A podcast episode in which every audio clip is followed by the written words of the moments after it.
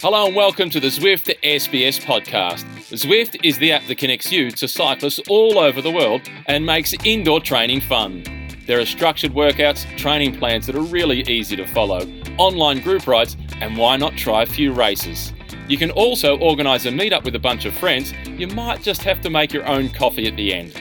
With Zwift, you can even listen to this podcast while you ride around the Champs Elysees. All you need is a bike, trainer, and the Zwift app. Get a free seven day trial, no strings attached, at Zwift.com. Ride on.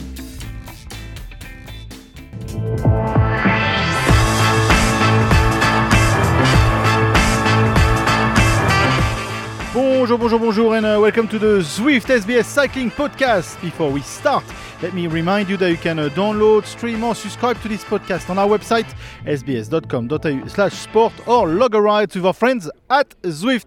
Joining me is my co-host, no, he's not a guest, Thank he's my you. co-host, Dave McKenzie. Yeah, How thank you? you. Respect, respect. But you know what? We've, it's the last few days. We've decided. We've both decided we need to bring in the big guns. Yeah, absolutely. And we're doing we're doing a three way. So who have we got today, Micah? oh, drum roll. I mean, I think he's itching. He, as as I'm about to announce him, he's looking at the riders, wishing he was on the other side of the fence. Simon Gerrans, how good is it to be back here? He's about to say he's about to say good day to someone. He is. I just saw Mike Woods ride past, mate. one of the stars. One of the stars of the show. I thought you were about to drag him in, and I thought we're going to get Mike Woods on the podcast. I'm sure he would have loved to say g'day, uh, Mike Woods, on, on the He's a bit far now, he's a bit he's, far. He's gone up the road, but yeah, Mike's a cracking guy. He was very aggressive at the start of today's stage. And look who's here. Caleb, Caleb Ewan. Ewan. Awesome.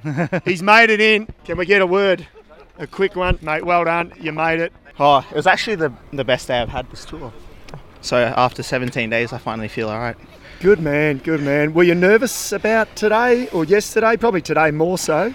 Um, yeah, today was gonna. Well, if you had a bad day, it was always going to be a hard stage because of the the distance. So obviously, when the distance is short, the time limit's also small, um, but it doesn't necessarily make the stage any easier. So uh, luckily, I felt good and um, I made it. One more stage in the mountain. One more stage in the mountain, and then you can eye in Paris. How does that feel? Yeah, um, yeah. One more, one more tough stage, and and then uh, two, uh, two sprints. So, yeah, like I said, it, uh, my legs finally felt good today. Hopefully, hopefully they feel good tomorrow, and then uh, yeah, hopefully I've ridden myself into some form for these next two sprints.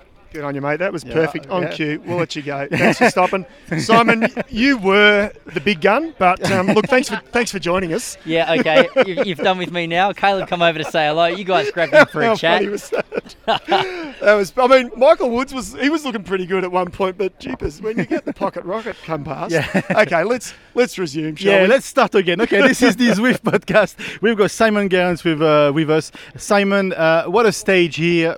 It's always delivering around up uh, around here. The Pyrenees are always dramatic. We walked here and we drove here this morning. It was in a cloud, and in the end, it was just a fantastic stage again.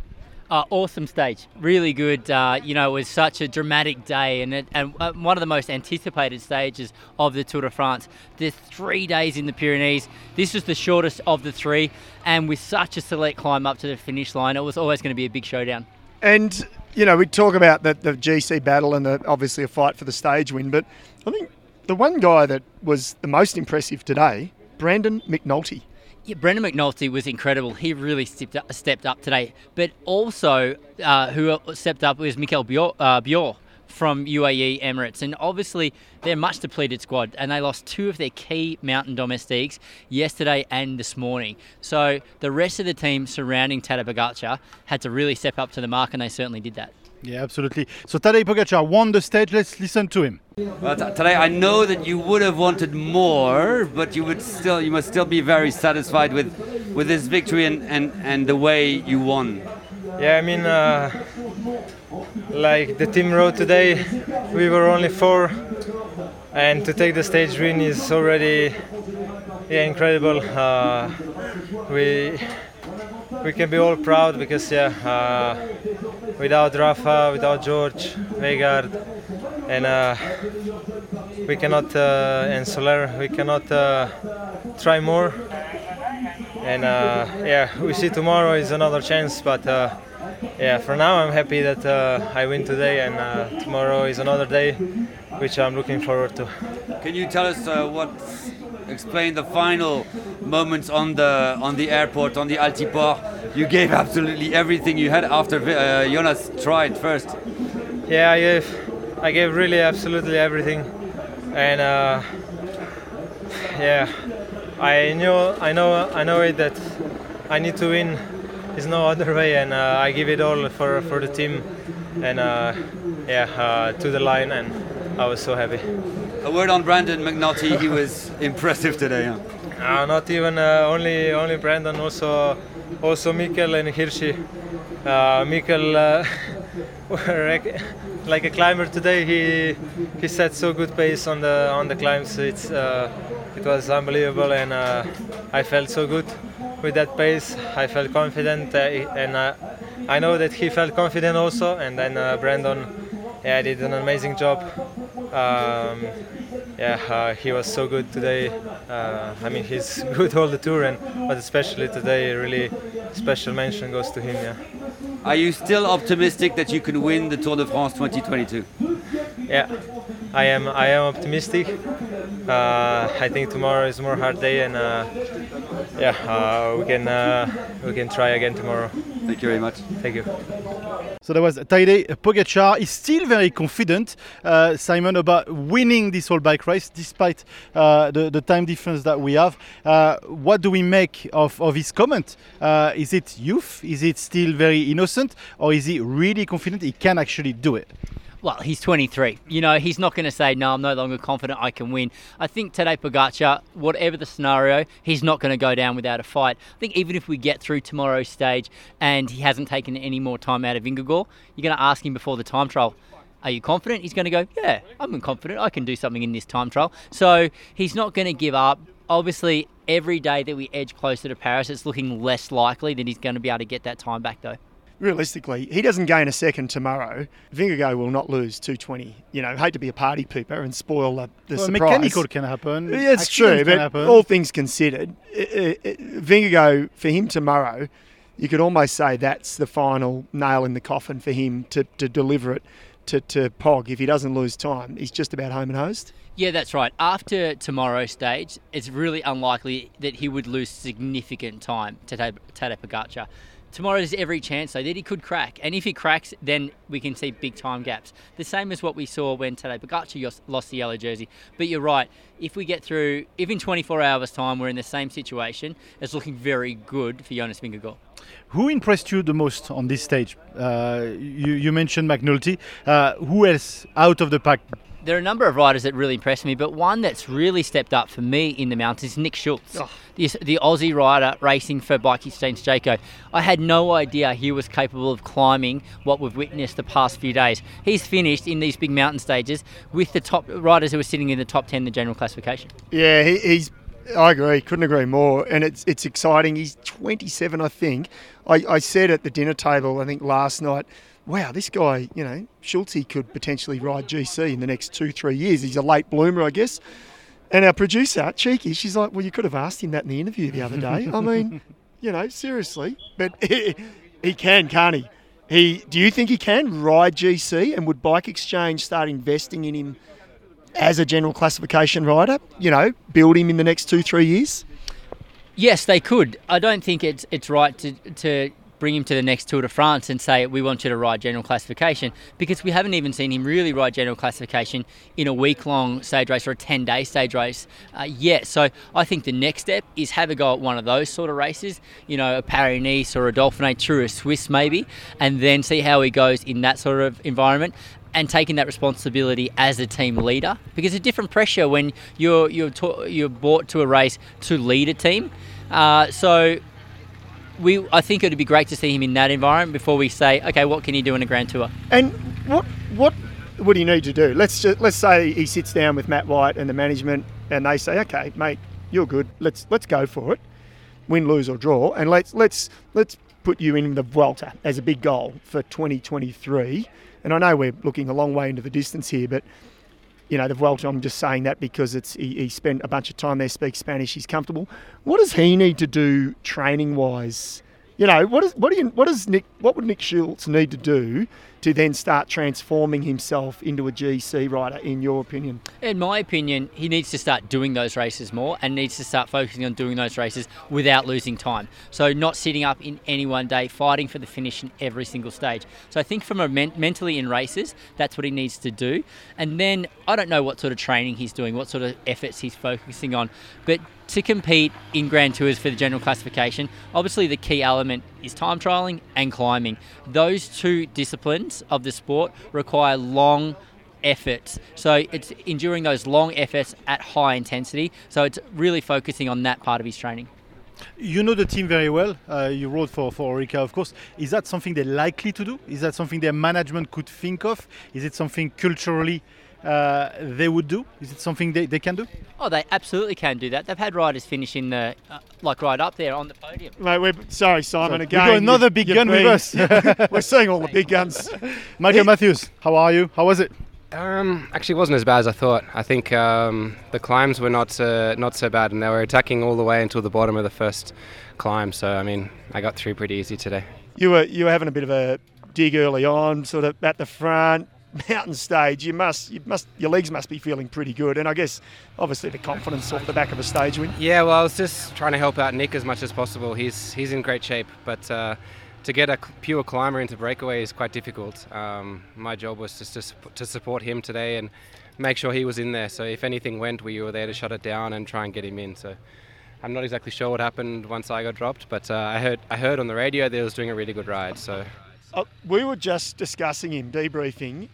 He's been super these last couple of days, and I asked Simon the question, and I know this is crazy. You've just finished the stage. Can he develop into a GC guy in the future? Do you think? In the next, like he's a late bloomer, isn't he? Yeah, I mean, he, he's he's always done it the hard way. I think uh, he, he didn't come through the AIS like the rest of us. He came through all uh, all the different uh, ways of trying to get into the professional scene. So he's a fighter, and I think uh, he's definitely got the talent. We have we have the same coach with Brian Stephens. Um, so I know a lot of a lot of his numbers and how he's doing, and Brian always raves about him. So, yeah, he's in he's in a good way, and I think he's riding a good wave at the moment. So, um, all of us in the team are confident in his ability in the climb. So we're trying to do everything we can to try and get him that stage win. He did such an amazing ride a couple of oh, a week ago now with the second place to uh, Maggie. So, yeah, the win is definitely there. We just need to get him uh, in the right position to do it. Good stuff. Yeah, Good thank you. Michael. We better let- We better let you go. Thank That you. is, mate. This is awesome. We're just they're just coming past one by one. I think we found the right spot to do the podcast. That's all. Oh, yeah, yeah. And Simon's developing a real complex here. Um, Uh, so let's go back to the culture of Bike Exchange. Are they likely to actually look at him as a GC rider? Is it something they are likely to do? Well, they could do. And they have the experience in that with the Yates brothers coming through that team. Obviously, Esteban Chavez has finished on, on the podium in Grand Tours a couple of occasions with the team, so they knows what it they know what it takes. But for me, Bike Exchange have been so much more exciting in this Tour de France mm. because they're back hunting stages.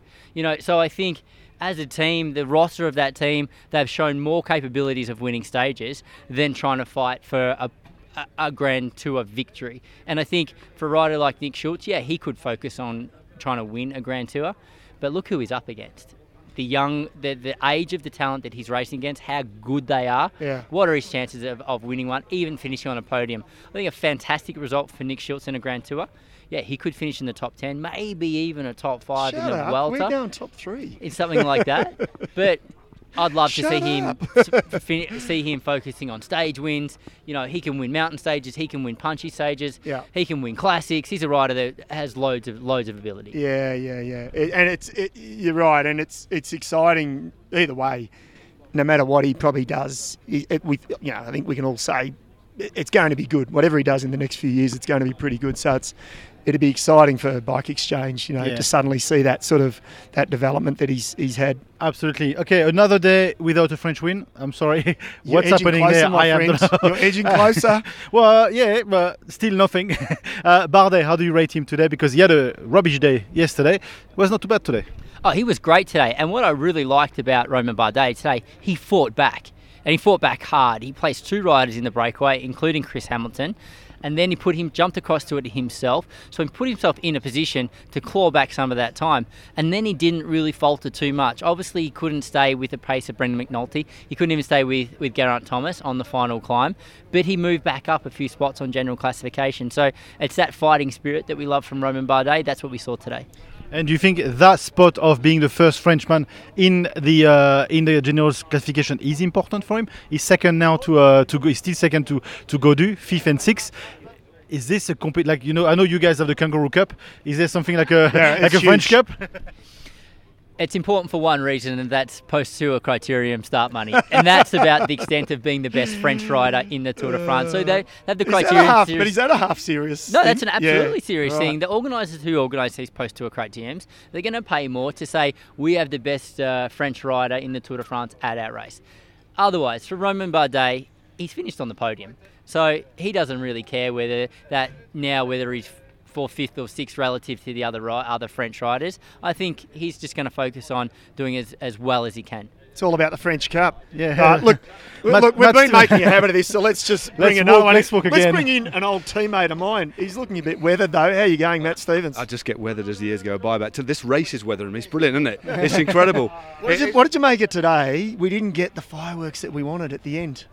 No, um, it's just the, I think it's just the, the fatigue that started to set in. I mean, there's not much to, between Vingegaard and Pogacar, but I think it was a, a more of a "I'm still here" statement. And, and the way they were labouring up that climb, it was almost like it was in slow motion, wasn't it? You could just sense the heaviness in their legs. But tell you what, I just had a word with Michael Bjerg um, about the way they managed to turn things around today, despite despite losing Rafa this morning. Um, they just went all in and just tore the race apart. No, like Geraint didn't expect it. It put a lot of guys on the back foot. They didn't expect to be put uh, on the back foot so early in the race. And um, what a, what a what a ride by Brandon McNulty as well. It just shows, doesn't it, how much you can step up when you lose a teammate. But I think it's been magnificent. But clearly these guys are absolutely they're knackered, aren't they? Oh yeah, they are. Yeah, All right, mate. Listen, we'll Don't let you go. Don't like Might get you before the end. Shave them You- off and um, You didn't even ask him about I the, was the say, hair dryers. Yeah, we, keep Come doing on. the hairdryer clips. I've only done a We're few, but I, I did one the other day, and I had to go to the reception to get the hairdryer. So I thought I'd just do a review of my TV on the wall. Shocking. Thank you, Matt. Thanks, Matty. Well, this is an Uh, eventful man. podcast. This I think a I'm going to let I'm going to let it just live. I think we just need to do this each day. We need to be just past Yeah. the finish line, and we'll drag them all across. Okay, where are we at? we were at the French Cup, Yeah. but we just covered this. What else? So- uh, I'd love to talk about Geraint Thomas. Uh, solid. First of the older class riders to be to be there is after the, the two uh, whippersnippers, as, he- as he says. Uh, what do you make of him, and uh, what do you make of, of how he's riding this year? I think G's back riding at a really high level, and I think he's acknowledged a couple of points. He's putting out some of his best numbers in this Tour de France, as good as when he won the event. It's just that I think the level's increased since then. That's why we're seeing Pogacar and Vingegaard go by him on the general classification. So, Geraint Thomas, all like in perspective, I think he'll be really content with a podium finish if he's able to maintain that third spot all the way to Paris, because I think that's a goal that was a realistic goal for that team. Um, so I think he'll be satisfied with how he's going. Yeah, it's interesting, isn't it? And I couldn't agree more with you about um, if he if he does end up finishing third, um, that that is an, a fantastic result. And it's like he's he's almost the last of the old guard, isn't he? Yeah. He's the last of the old guard now, and it's so it's not the new guard anymore because it's been that way for a few years. But this is it, Simon, isn't it? It's it's the next breed coming through, and the guys like McNulty, who knows, he might go off to a team, you know, in the next few years and ride GC for himself. There's a few others coming through, but this is this next generation, and then the generation behind them coming. Yeah, for sure. And when you think Geraint Thomas's first Tour de France in 2007, you know, he's been around a long time now. So he is uh, a rider with a huge amount of experience. He's evolved a lot over the years, matured a lot as a bike rider, and he's managed to sort of follow the the progression of the sport and and be at a high level for a long time. So I agree he's a bit of the old guard, but also you got guys in the in the general classification that are sort of around the you know fourth, fifth, sixth mark. They who riders who did have got results um, in the Tour de France in years gone by. Now, I just checked something. Jakobsen made it through the time cut by 12 seconds. That's what Jakobsen. You know, as we were just chatting live to Matt Stephens, Jakobsen rolled past, and there was a bunch of crews following him, and I thought, what's going on here? 12 seconds. Wow. perfectly timed. Ideally, ideally played by Jakobsen. Obviously, I think he would have liked to have a bit more breathing space than that.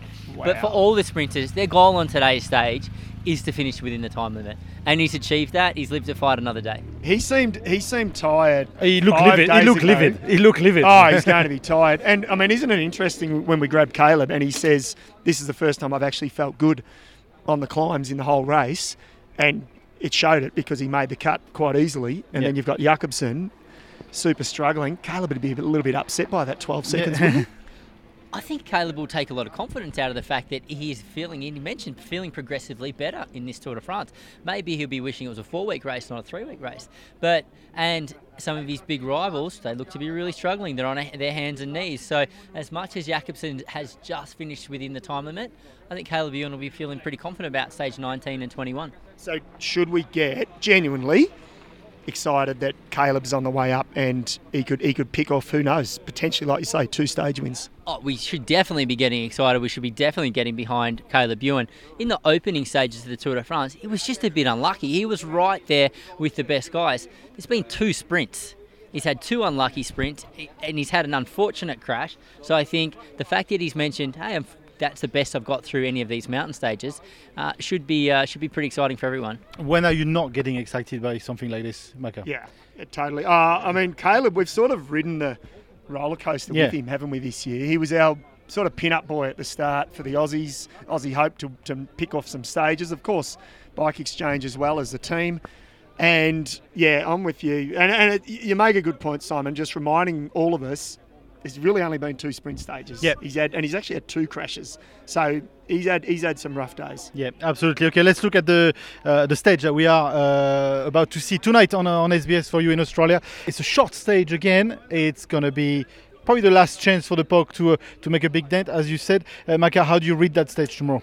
Well, for me, it's all about Hautacam. We're going to Hautacam, the Historical, yeah. yeah. It's it's a famous mountain. It's um, you know, it's a pretty tough climb, and I think it's look, it is. I agree. It's the last, I think, big chance. Have you have you actually raced up the Hautacam, Simon? Uh, when was the last time the Tour de France went up there? I'm not great remembering uh, the names of climbs until I see them. If you say, oh, they raced up there in 2016, then I'll probably say yes. But um, the Hautacam, I don't remember it as a climb, but it's obviously, you know, it's the big conclusion of the mountains in the Tour de France. So, yeah, it's the last real test. For me, that's got. I've said it before, but it's got this name, Hautacam. It's there's a. It's ingrained in history of the of the Tour de France. But um, the place of having Hautacam towards the end of, the- of the race. It's it's it's it's a cool stage tomorrow. to be honest, Micah. Yeah, it is. I mean, it's it's quite funny because, as you all know, I never raced the tour, but I've ridden up a lot of the tour mountains with tour groups. So I've, I've been up the Aubisque a few times, and I've been up Hautacam a bunch of times as well. It is a monster day, only 143 kilometres, as you say. So yeah, it's going to be a it's going to be another big day. Yeah. I reckon this bloke here, he'll he'll know the climb This pretty guy well. here, Just a let's quick drag question. him in for a minute. I mean, he's our magnet. He, Yeah. he- uh, Dan Martin, you look, mate, you look as fit as you you ever been. I run the stage today. You've No, I run the didn't know. stage. Come on. We're just talking about the Hautacam, Dan. When was the last time we raced at the Hautacam? It was 2014. And how'd you go? I wasn't there. I've never done Hautacam. It's You've one of never the, done Hautacam. One of the only climbs I've never done, and nobody's ever done Cordos Mandels. So, um, yeah. So, all right. So, what are you doing? What What are you doing here today? Just for fun, or what's going on? it's actually great. I came on holiday to Carcassonne with two mates just to drop them to the airport. And saw the tours in town, You're kidding. and David Millar spotted me and said, "Do you want a job?" So here I am. Two days. But I've got, I'm, go- I'm off home and what's the job? What's the job? See you later mate. Uh, just be ITV. Got to shoot now. You got to shoot. Yeah, shoot, We'll let you go. Thanks, Cheers, guys. Thanks for Thank you. dropping in. Oh, we've There we've Yeah. had everyone today. How fit does he look? He looks. He, I mean, he was this, actually he was probably about six kilos lighter. He still looks skinny as a rake. He probably looks a bit healthier now than what he did as a bike rider because he has put on a bit of meat, but no, he looks exceptionally fit. Uh, obviously, still doing quite a lot of riding. Yeah, uh, visible. Okay, anyway, that's going to be an exciting stage on SBS. Thank you, Simon, for uh, joining us today. And uh, I, I'm, I'm, I'm sure you're enjoying commentating for SBS and, and being with the crew. Yeah, absolutely. It's been an awesome tour. Loved, uh, loved covering it with SBS, and we've had some brilliant stages and a few more to come. Absolutely. Thank you. Thank you, Michael. Thank you. This was this was. I think this was our best yet. Yeah, yeah, it was we quite- had very little to do with it. this was the uh, Zwift SBS Cycling Podcast. Before we go, let me remind you that you can uh, download, stream, or subscribe to this podcast on our website, sbs.com.au slash sport, or log a ride with our friends at Zwift. Until next time, same place, same time tomorrow, it's bye for now. Now that we've finished talking about cycling, for today at least, let's do a little riding ourselves because the fun never stops on Zwift. Training solo at home gets old real quick, but with Zwift group rides, events, and races, you'll have plenty of people to ride and chat with to keep you motivated. Plus, it's got great built in training programs tailored for every ability. There are even workouts that can be squeezed into 20 minutes if you're really stuck for time. On Zwift, traffic lights, stop signs, busy roads, bad weather, they all disappear, and each interval has the watts and rest periods dialed in for the perfect training conditions. To start riding and discover how Zwift makes indoor training fun, head to Zwift.com for a free seven day trial. Thanks for watching or listening while you're riding on Zwift. Ride on.